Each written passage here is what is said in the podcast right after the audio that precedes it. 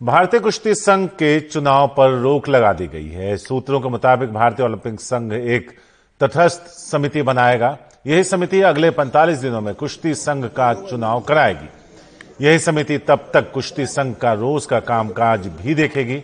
जनवरी में बनाई गई ओवरसाइट कमेटी ने अपनी रिपोर्ट सौंप दी तो अभी की बड़ी खबर यही है।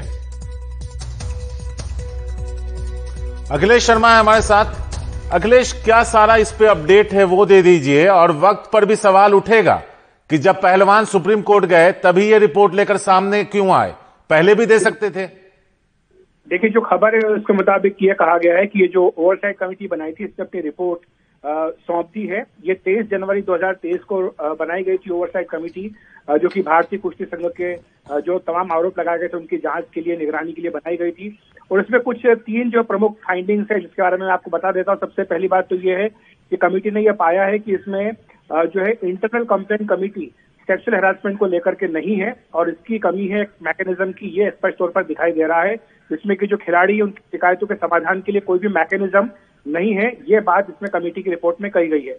दूसरी बात ये कही गई है कि इसमें ज़्यादा पारदर्शिता होनी चाहिए और जो फेडरेशन है और साथ ही स्टेक होल्डर्स यानी खिलाड़ी और संघ के बीच में ज़्यादा जो है सलाह मशवरा होना चाहिए, विचार विमर्श होना चाहिए। इसकी ज़रूरत है, ये भी इस कमेटी ने अपनी रिपोर्ट में कहा है। और तीसरी बात ये भी कही गई है कि स्पोर्ट्स पर्सन और फेडरेशन के बीच में इफ़ेक्टिव कम्युनिकेशन होना चाहिए, यानी दोनों के बीच में संवाद की कमी है। और शायद इसीलिए जो है तमाम तरह की दिक्कतें हो रही हैं।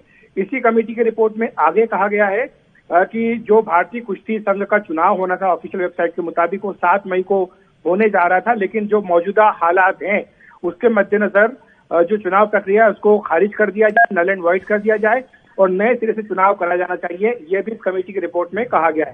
साथ ही ये भी कहा गया है इसमें कि जब तक ये चीज़ें नहीं होती, एक ad hoc committee international Olympic association बना दे और साथ ही वो 45 दिनों के भीतर चुनाव भी करवाए और जब तक चुनाव के नए पदाधिकारी नहीं आते, तब तक जो रोज के कामकाज हैं उसकी ज़िम्मेदारी इसी एडॉक कमेटी के लिए हो। तो ये रिपोर्ट जो है, ये आज सौंप दी गई है शारिक और इसके बाद अब जो है चुनाव पर रोक लगा दी गई है। अखिलेश जो संघ के जो अध्यक्ष हैं, जिन पर आरोप लगे थे, उसको लेकर कुछ कहा गया है इस रिपोर्ट में? देखिए किसी व्यक्ति का नाम इस रिपोर्ट में नहीं है बल्कि तीन ही फाइंडिंग्स है जिसके बारे में मैंने आपको जानकारी दे दी है। और इसके साथ ही इसमें जो आगे की सिफारिश है वो भी कर दी गई है। इसमें पहली बात तो ये है कि चुनाव को नल एंड वाइट कर दिया जाए प्रक्रिया को साथ ही एक, एडॉक कमेटी बना दी जाए और 45 दिनों के भीतर चुनाव जो है वो करा लिए जाए।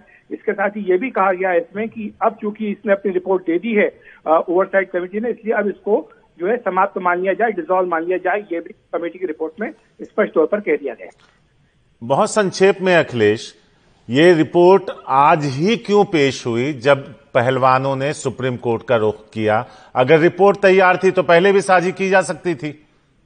देखिए, फ़िलहाल जो रिपोर्ट आई है उसके बारे में हम जानकारी दे सकते हैं ये सवाल निश्चित तौर पर खिलाड़ियों की ओर से उठाया जाएगा।